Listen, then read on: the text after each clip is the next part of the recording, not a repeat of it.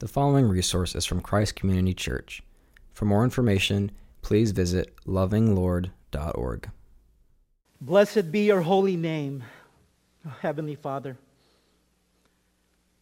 We come humbly before your presence, knowing that you, who are seated on your throne, is majestic in beauty, in honor, and glory.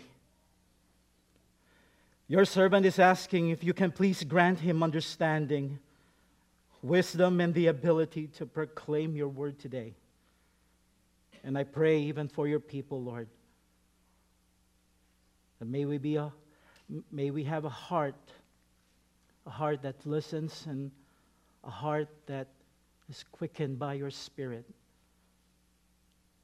And that my prayer, Father, that at the end it will cause us to exalt your name and to lift up your Son, our King Jesus,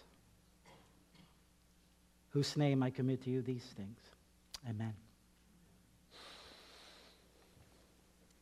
Now, let us refresh our memory. Um, if you remember last year, I preached on Daniel chapter 1 where we learned about the story of uh, four young men who were part of the first deportation to Babylon.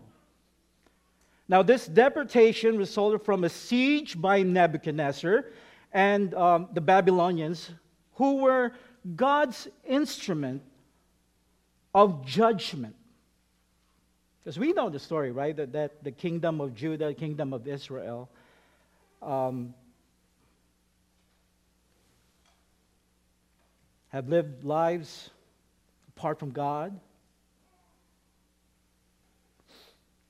And so, Daniel and his friends, who were part of the nobility, were chosen to go through uh, training to serve in the king's court. Now they're in Babylon. However, we learned that part of the process was a name change. So the Babylonians changed their names from Hebrew to Chaldean. Secondly, um, Babylon's top professors from the renowned Chaldean University would instruct Daniel and his friends. Top education. And finally, we are told from the narrative that Daniel and his friends were to eat the food from the king's table. Now, if you were in Daniel's shoes, you would think that despite being a captive in a foreign land, you would be relieved because of your potential new status as one who would serve the king. However, eating the king's food was the last straw for Daniel and his friends.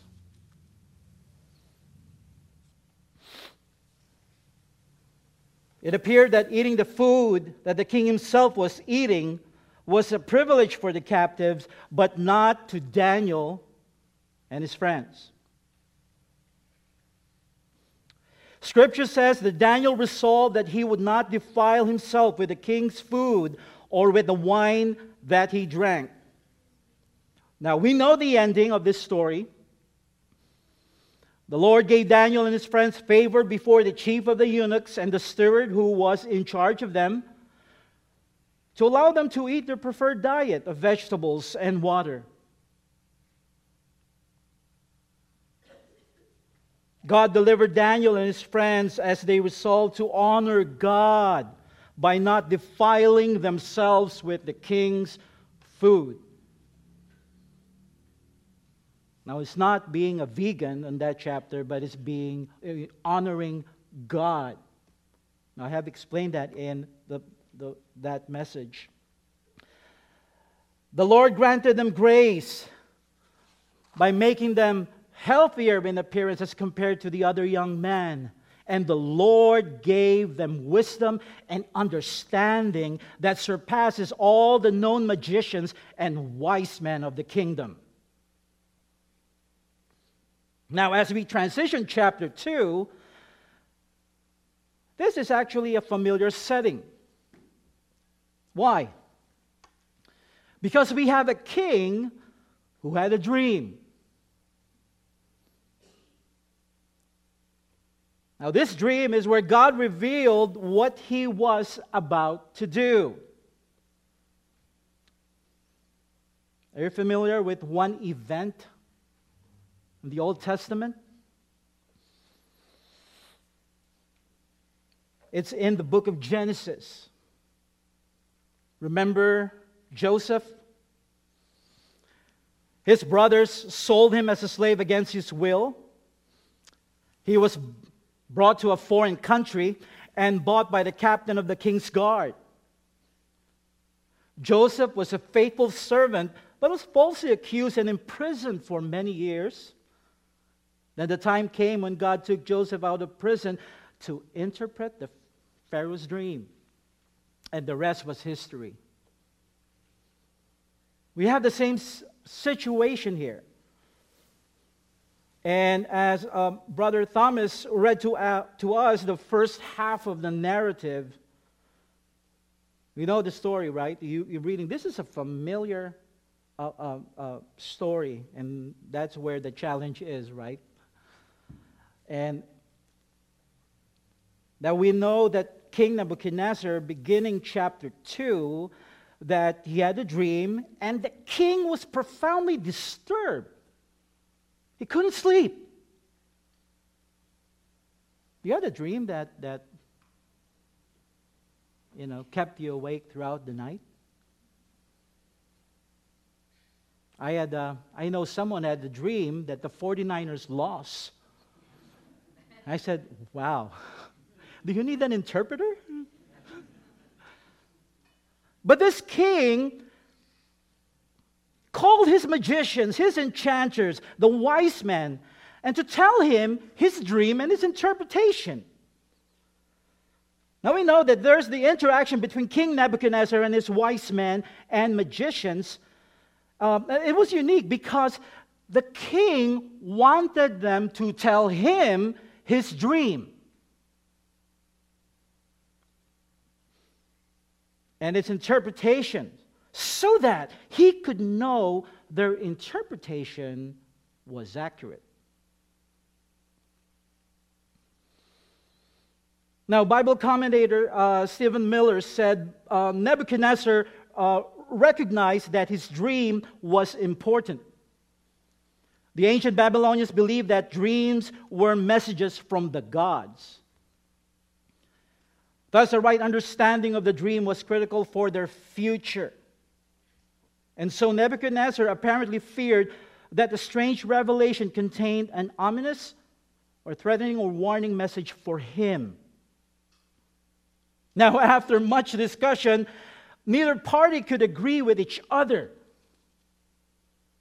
Frustrated, the magicians and the wise men conceded that they could not give the interpretation as they did not know the dream. They said to the king, There is not or no man or not a man on earth who can meet the king's demand, for no great and powerful king has asked such a thing of any magician or enchanter or Chaldean. The thing that the king asks is difficult, and no one can show it to the king except the gods whose dwelling is not with flesh. On a side note, ancient Near East and even the mythology, they couldn't under, you know, comprehend, you know, that one of their beliefs is that the gods, they believe, would not mingle with, with people, with men. That's why such a profound truth when you have God in the flesh and he dwelt among men. And we beheld his glory, the glory of the only begotten of the Father, full of grace and truth.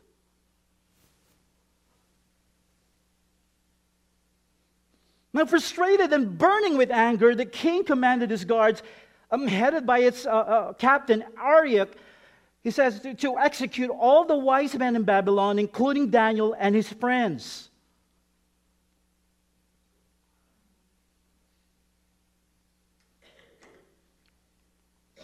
what a, what a tantrum.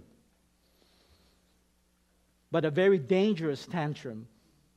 Because he has the power to say and to kill someone by his word.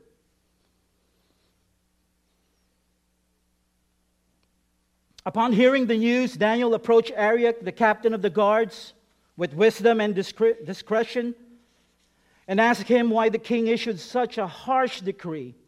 And after hearing Arioch's explanation, Daniel went to the king and asked for time to interpret the dream. Now, afterwards, what do you think Daniel did?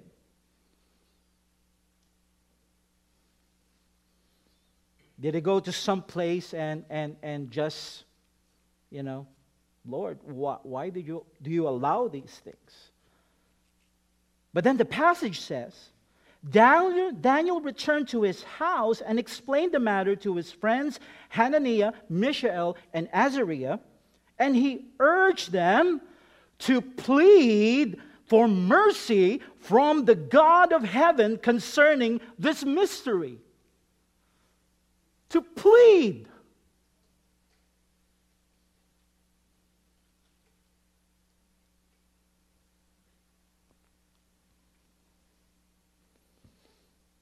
so that he and his friends might not be executed with the rest of the wise men of Babylon. There's one account that, you know, there's nothing wrong to, you know, when asking the Lord, Lord, please preserve my life. But if the Lord, like an example was earlier, we had our prayer, the prayer furnace, and one of the discussions there were Christians in Nigeria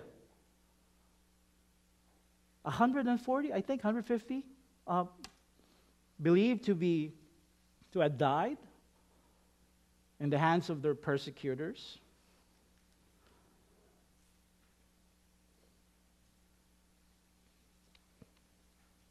Now, at night, God revealed the dream and its interpretation to Daniel, which one of the readings of Brother Thomas was that, uh, you know, followed by Daniel's praise to God for answering their prayer.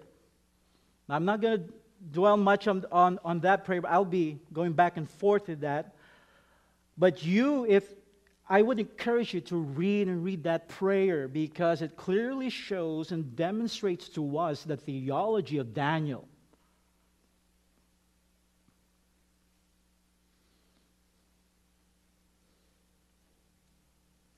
He blesses God, who is eternal. He is the Almighty and wise. He is sovereign. You know, by the phrase, He changes times and seasons, and He removes kings and set up kings. He gives wisdom to the wise. He reveals deep and hidden things. He knows what is in the darkness. I recall Psalm 139, verse 11 to 12. Psalmist says, If I say, Surely the darkness shall cover me, and the light about me but be night, even the darkness is not dark to you. The night is bright as the day, for darkness is as, as light with you. And so Daniel attributes all the glory, the praise, and thanksgiving to God for answering their prayer. God revealed to Daniel and his friends the dream and its interpretation. Daniel's example reminds us of the importance of prayer. Not only praying, but be persistent in prayer.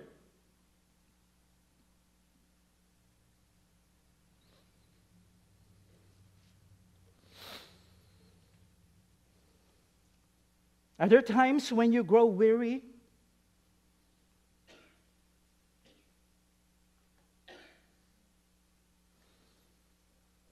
Is there a burden that seems too hard to bear? Are you grieving over the loss of your dear loved one?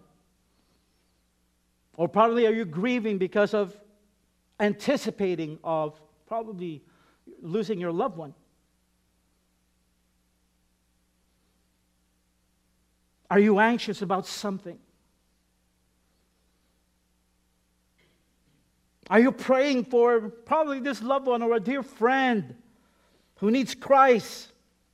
It's been a, been a long time already.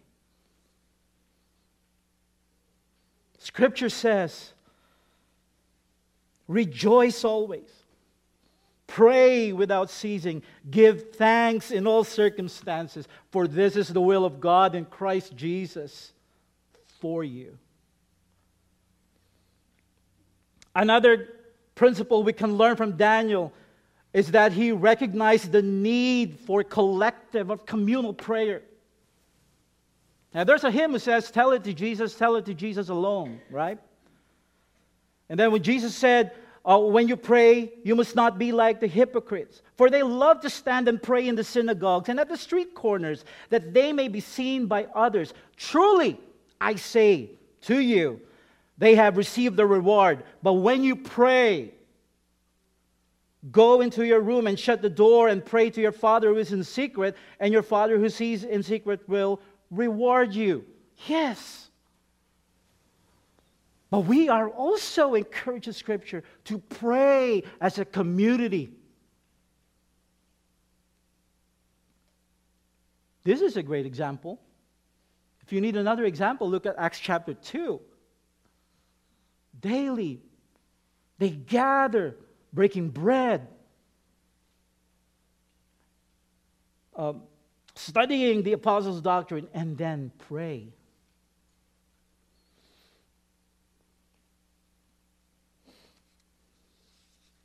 Yes, we are indeed commanded to pray as individuals, but we should not also forget that God's word encourages his people to pray as one people. Isn't it beautiful, beautiful to see God's people gathered to pray with one heart?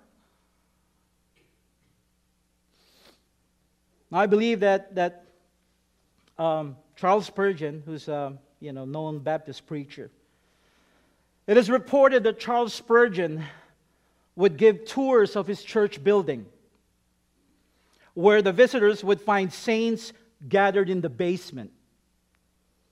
It was there that Spurgeon would delight in calling these intercessors the powerhouse or the furnace. I guess this is what where we how do I suspect where we get the name, right? Prayer furnace. Right? Or the boiler room. Now this is what he said. A prayerful church is a powerful church. And he follows it up. If God be near a church, it must pray. It must pray.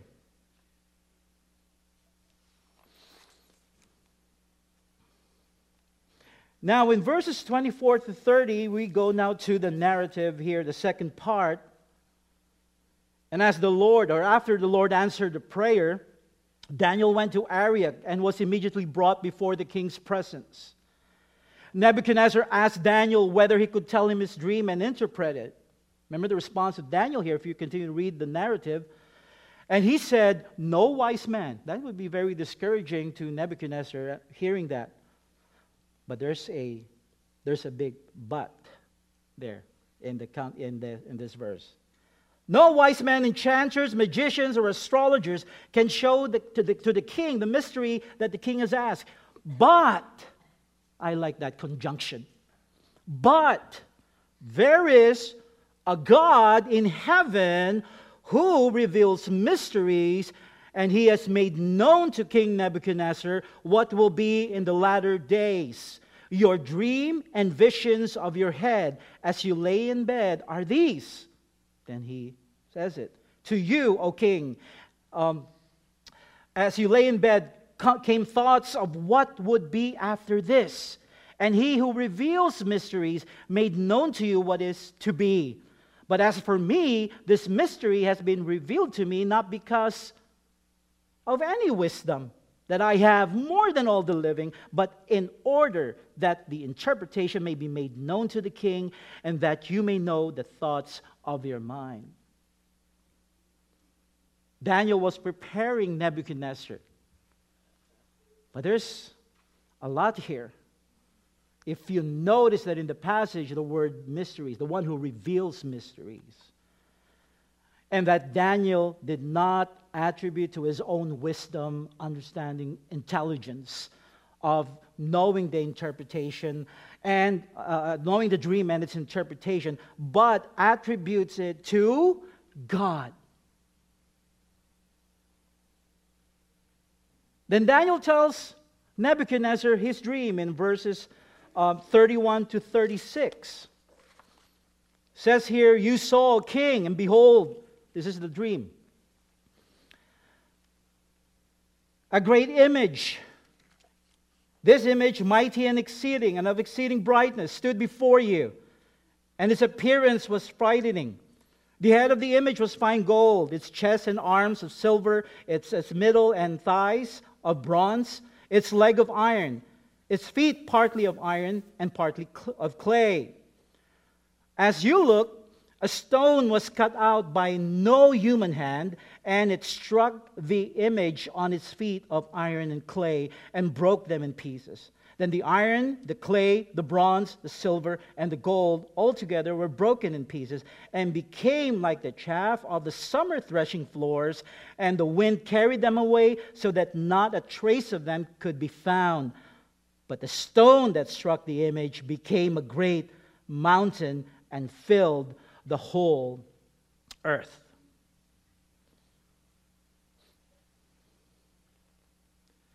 So Daniel described to Nebuchadnezzar the dream. An image, huge, mighty, exceedingly bright in radiance and splendor. The head was pure gold. And we read it. But what's interesting here is that part of the dream was a rock, a stone. And this stone struck the image feet and eventually destroyed everything. The image, according to um, the dream, was broken into pieces like chaff and was blown by the wind. I was looking some images of, of that, you know, the chaff. Um, and I didn't, you know, in, in, in the Eastern, the Asian part of the world, that's a, a very um, common. Um, you know, we do like before we um, before we cook rice. I think everyone li- likes rice here, right? So we kind of sift it like that. And and I saw some images uh, in in you know, and I said, "Oh, I remember I did that before." And so the image was broken into pieces like a chaff and was blown by the wind. And no trace of the image was found. It was pulverized by the stone. And that didn't end the, the dream. He says, As for the stone or the rock, it grew and became a great and vast mountain and filled the earth.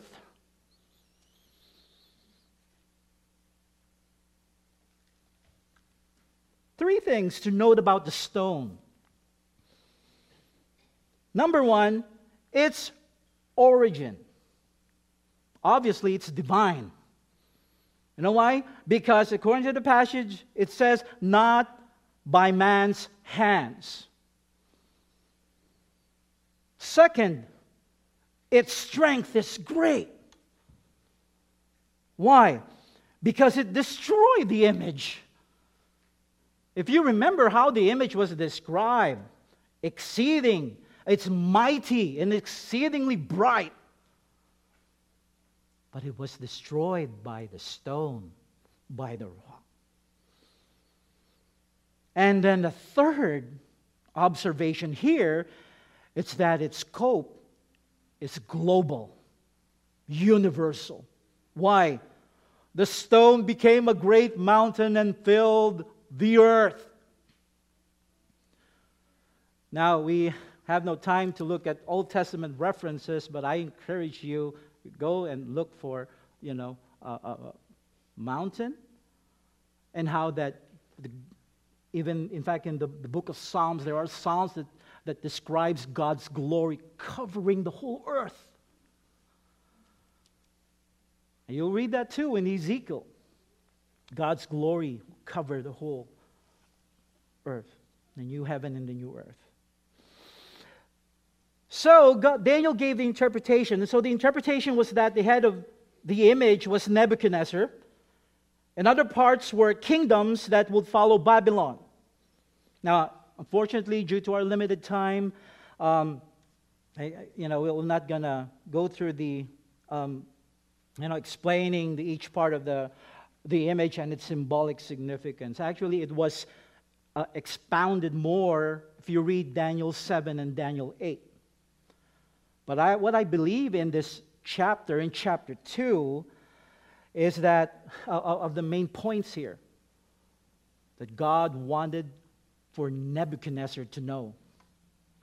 First, we see here that Daniel reminded the king that he was but a steward of everything he had and that God, the God of heaven, was sovereign and that he was the one who gave him everything he possessed, which is power, might, and glory. Verse 37 to 38.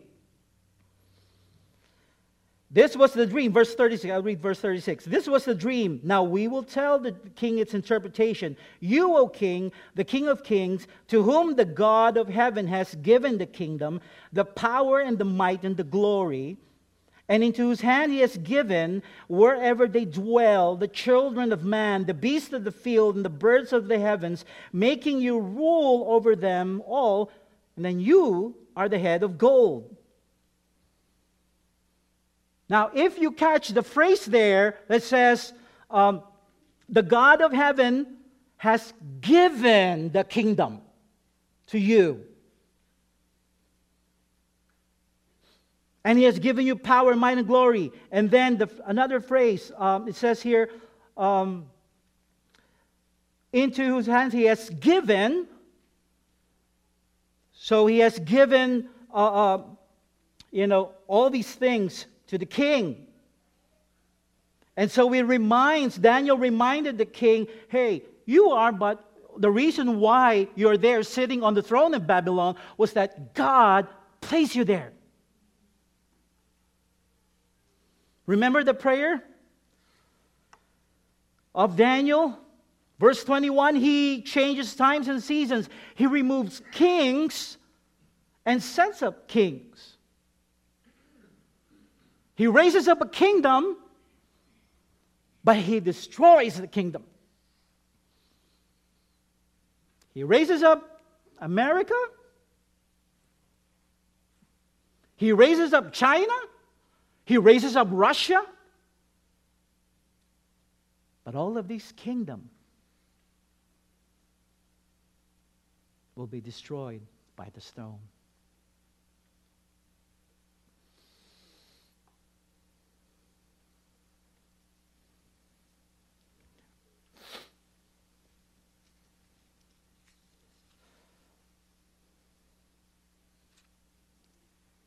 Second, the sovereign God is the one who raises up kings and removes them. Remember that? And he destroys them. Romans 13, actually, verse 1 reminds us of that. And then, third, the sovereign God will establish an eternal kingdom that will never be destroyed. If you read Daniel, that's one of the major themes in Daniel. That there is this kingdom that will be established, and that this kingdom is forever. And it will endure forever. If you um, um, look at chapter 4, I'll just read. Chapter 4, verse 3. Nebuchadnezzar um, says here, one of his, you know, his decree, how great are his signs, how mighty his wonders. His kingdom is an everlasting kingdom, and his dominion endures from generation to generation. And uh, chapter 6, verse 25, 26. I know you're familiar with the story of Daniel and the lions, right? So it says here, then King Darius wrote to all the peoples, nations, and languages that dwell in all the earth, Peace be multiplied to you. I make a decree that in all my royal dominion, people are to tremble and fear before the God of Daniel. For he is the living God, enduring forever. His kingdom shall never be destroyed, and his dominion shall be to the end. He delivers and rescues. He works in si- signs and wonders in heaven and on earth. He who has saved Daniel from the power of the lions. And then Daniel himself, chapter 7, had the glimpse and he saw the king.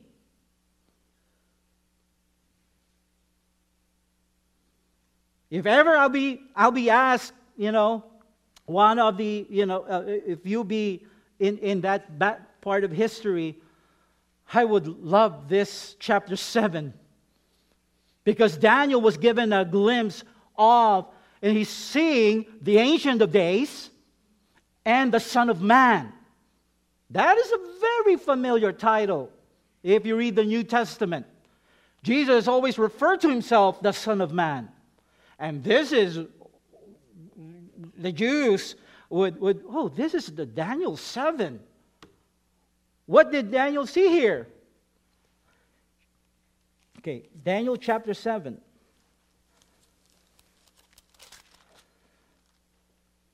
I saw in the night visions, and behold, with the clouds of heaven there came one like a son of man, and he came to the Ancient of Days and was presented before him, and to him was given dominion and glory and kingdom that all peoples, nations, languages should serve him. His dominion is an everlasting dominion which shall not pass away, and his kingdom one that shall not be destroyed. The Son of Man. If you heard, remember the preaching of Pastor, the Messianic age, that was the inauguration of the kingdom.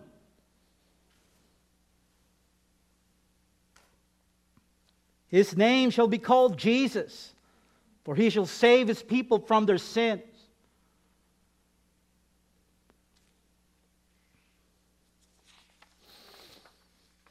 In fact, in Luke chapter 1, if you remember that, verse 30 to 33, the angel said to Mary, Do not be afraid, for you have found favor with God, and behold, you will conceive in your womb and bear a son, and you shall call his name Jesus. He will be great and will be called the Son of the Most High, and the Lord God will give to him the throne of his father David, because it was ever since David that the promise of eternal kingdom will come. And he will reign over the house of Jacob forever, and of his kingdom there will be no end. And so, the coming of the Messianic age, the inauguration of the coming of, of Jesus coming. And in fact, even when he started his ministry, Mark chapter 1, verse 14 to 15. Now, after John was arrested, Jesus came into Galilee proclaiming the gospel of God. What is that? Saying the time is fulfilled and the kingdom of God is at hand. It's here. What's the prerequisite of entering or joining the kingdom of God? He said, Repent and believe in the gospel. What is the gospel? You can read that, Apostle Paul. Basically, Jesus, the Son of God, the sinless Son of God, died on the cross. He was buried because he died. And he rose on the third day. And now, seated at the right hand of the Father in heaven.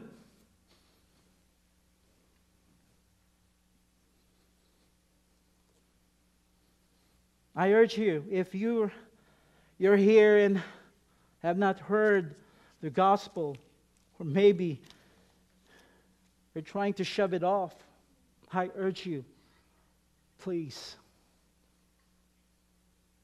Please. Come to Jesus. Trust Him.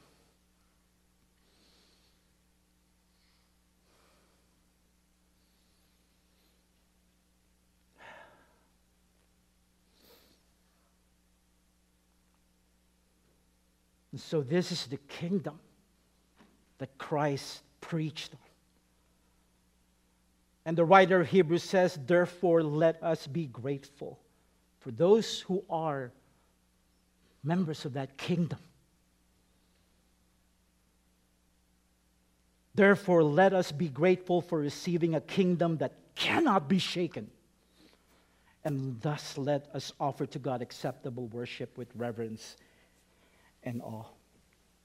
Now, um, final, final point here the stone of refuge. In verse 23, I intentionally skipped this because I, want, we want, I wanted to go, for us to go back here of the prayer of Daniel. Um, says here, um, remember that after God answered their prayer in verse 23, to you, O God of my fathers, I give thanks and praise, for you have given me wisdom and might, and have now made known to me what we ask of you, for you have made known to us the king's matter. Um, I was, uh, you know, I, in reading this, this prayer, what really took my, my, my interest here was in Daniel, it becomes like, you know, it, it is here, if you notice, that um, with the, the, the personal pronoun, you, you, you, you, and then I, I give thanks. And to you, O God of my fathers. You know that name has, actually has a historical significance. I hope we all remember that in Exodus chapter 3 that God called Moses to lead his people out of slavery. Now, this is, um, this is how the conversation between God and Moses uh, in verses 13 to 15, uh, verse 15, uh, 13 to 15. All right, I'll read this. Then Moses said to God, If I come to the people of Israel and say to them, The God of your fathers has sent me to you, and they ask me, What is his name? What shall I say to them? God said to Moses, I am who I am. And he said, Say to the, to the, to the people of Israel, I am has sent me to you. Sometimes we just peer, you know, stop there, pause. But if you continue to read it, it says here, God also said to Moses, Say this to the people of Israel The Lord, the God of your fathers, the God of Abraham, the God of Isaac, the God of Jacob, has sent me to you.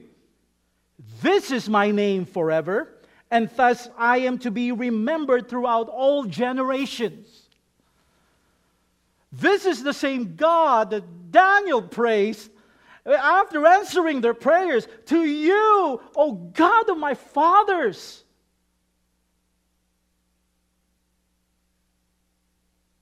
The God of Abraham, the God of Isaac, the God of Jacob. Remember the New Testament that Jesus said, the God is the God of the living?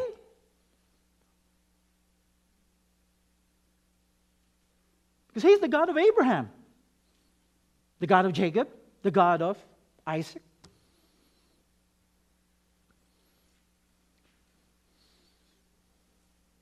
And so to Daniel, this is, I'm imagining after learning about, you know, hear, hearing from God's revelation about the dream and then uh, uh, the meaning of the dream. It's such an encouragement to Daniel. Why? Because remember, they were captives in a foreign land.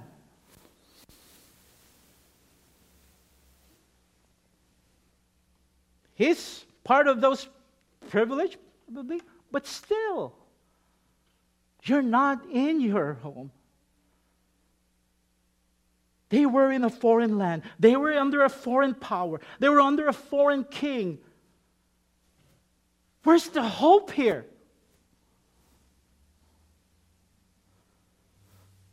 And so, hearing that, the meaning of the dream, the interpretation of the dream, the stone that will crush all kingdoms. Daniel said to you, O God of my fathers, you're the faithful God. You're the God of Abraham, Isaac, and Jacob. You are my God. Do you know one of the promises of the new covenant? That God will give you a new heart? Not only that, He will remember your sins no more. And not only that, you can call God your Father. My God. There's that personal connection there.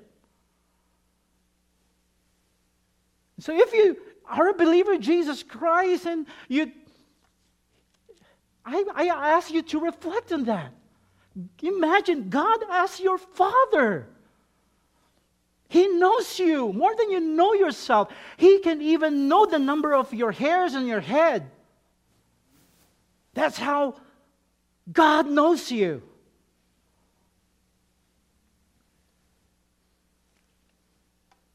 Reading one of the passages in the Old Testament where it says that God can, has uh, uh, given each star a name, and then transition to saying, Oh God, I'm just but a worm. But you take notice of me. And so this is where I believe that in this passage that Daniel finds his comfort Maybe, maybe in our Christian walk, we go through some disappointments. We go through some discouragements.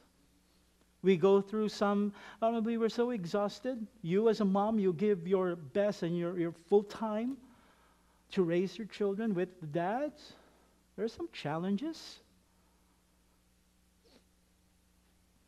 There are also unbearable trials we go through. We think but I urge you not to give up, but to persevere. Because we have a lasting kingdom. We have an everlasting kingdom. If you think, you know, you're watching the news, it's very discouraging, right? Let me tell you this. Our King is a powerful, eternal, and glorious King and he promised that one day he will come. And that's what the psalmist says you will make your enemies your footstool. Maybe find comfort in that one. Even in the Old Testament, God is pictured as a refuge. I'm just praising the Lord for the songs that we sing. It's really encouraging and it's really, um, you know, um, teaching us, reminding us. And one of those is the Lord. Um, it's in Psalm 42. We're reminded that God is our refuge. In Nahum chapter 1, verse 7, the Lord is good, a stronghold in the day of trouble. He knows those who take refuge in Him. He knows. He knows. Now, as I end um, this message, I would end with a song. I'm not going to sing, I'll just read. Just, okay. Now, this is, some of you are familiar with, with the CityAlight, right? And uh, the song, The Ancient of Days. Uh, and I believe they got this from, you know, Daniel 7. It says, Though the nations rage, Kingdoms rise and fall. There is still one king reigning over all. So I will not fear, for this truth remains that my God is the Ancient of Days. None above him, none before him. all of time in his hands. For his throne it shall remain and ever stand. All the power, all the glory, I will trust in his name. For my God is the Ancient of Days. Though the dread of night overwhelms my soul, he is here with me. I am not alone. Oh, his love is sure, and he knows my name. For my God is the Ancient of Days. Though I may not see what the future brings, I will watch and wait for the Savior King. Then my joy complete, standing face to face in the presence of the Ancient of Days. None above him, none before him. All of time in his hands. For his throne it shall remain and ever stand. All the power, all the glory, I will trust in his name, for my God is the ancient of days.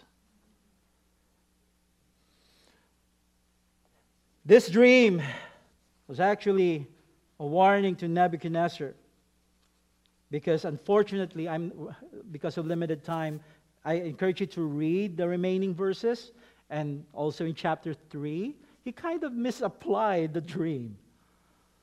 But he learned the lesson the hard way if you would proceed to chapter 4 eventually submitting to God the ancient of days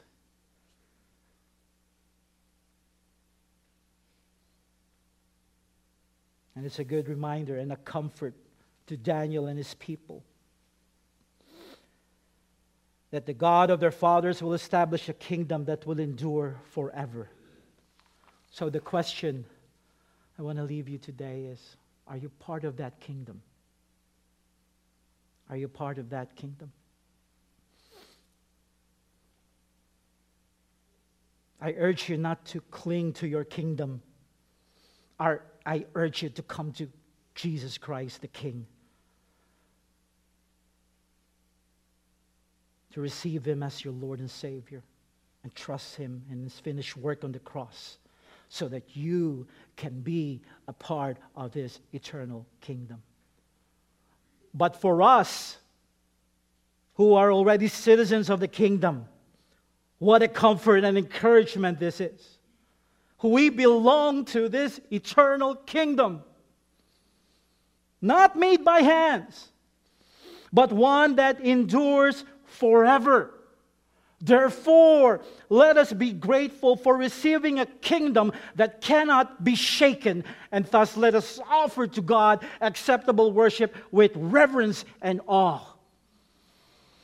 Father, I'm just overwhelmed just uh, going through this passage. Lord, I guess I, me and, and my brothers and sisters here today, at times, Lord, we kind of discourage and we kind of um, just seeing what, what's happening around us. This is a fresh reminder, Father, that indeed you are a God who changes times and seasons, who raises kings and takes them out. You are the sovereign, the eternal, and powerful God. You are also our refuge, our very present help in times of trouble. And I pray, Father, that may you continue to encourage your people today that we look for a kingdom that is not made by hands, but a kingdom that will destroy all kingdom. Just thinking about being in your presence, Father. And we look forward. I pray for your blessing and for your people today. In Christ's name. Amen. Thanks for listening. Christ Community Church is a Reformed Baptist church in San Jose, California. If you'd like more information on our church, please visit lovinglord.org. From there, you can find service times, weekly gatherings, our sermon archive, and other resources. For video content, please visit our YouTube channel. You can also follow us on Facebook, Instagram, and Twitter. Thank you again for listening.